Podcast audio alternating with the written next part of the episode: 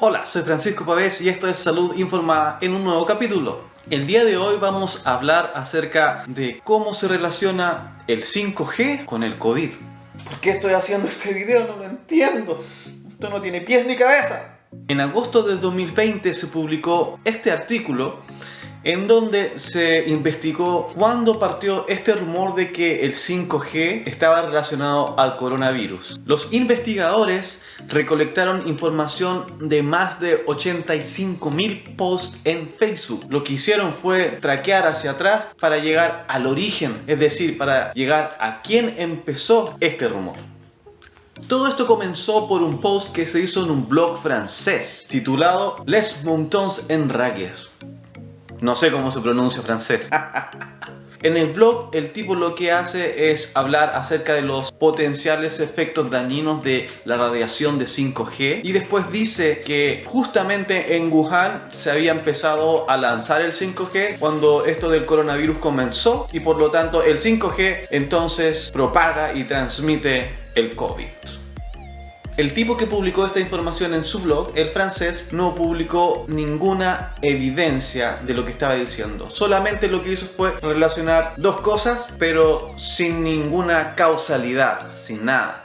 Posteriormente, un sitio alemán hizo otra publicación muy similar a la que hizo el francés en su blog y ellos comenzaron a decir en su artículo que había evidencia de que el 5G supuestamente tenía efectos nocivos en la salud y que además les podría dar algunas enfermedades con síntomas muy parecidos a la influenza.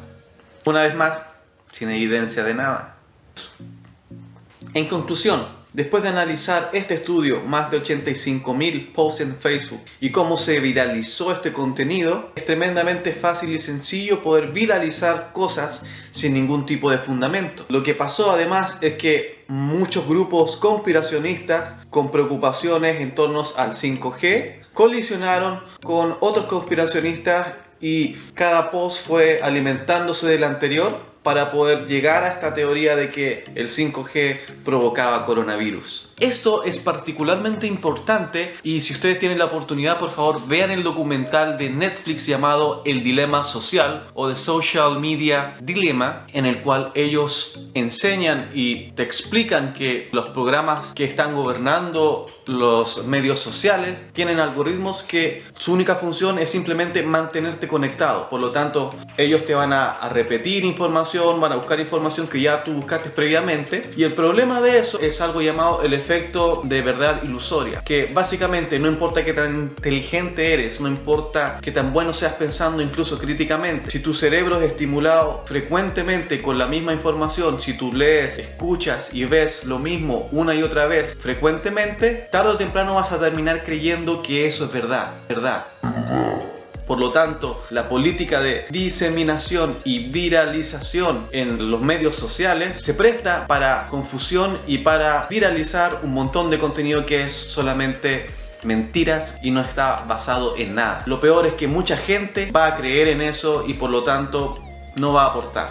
Bien, esto ha sido todo. Espero que les haya gustado este video.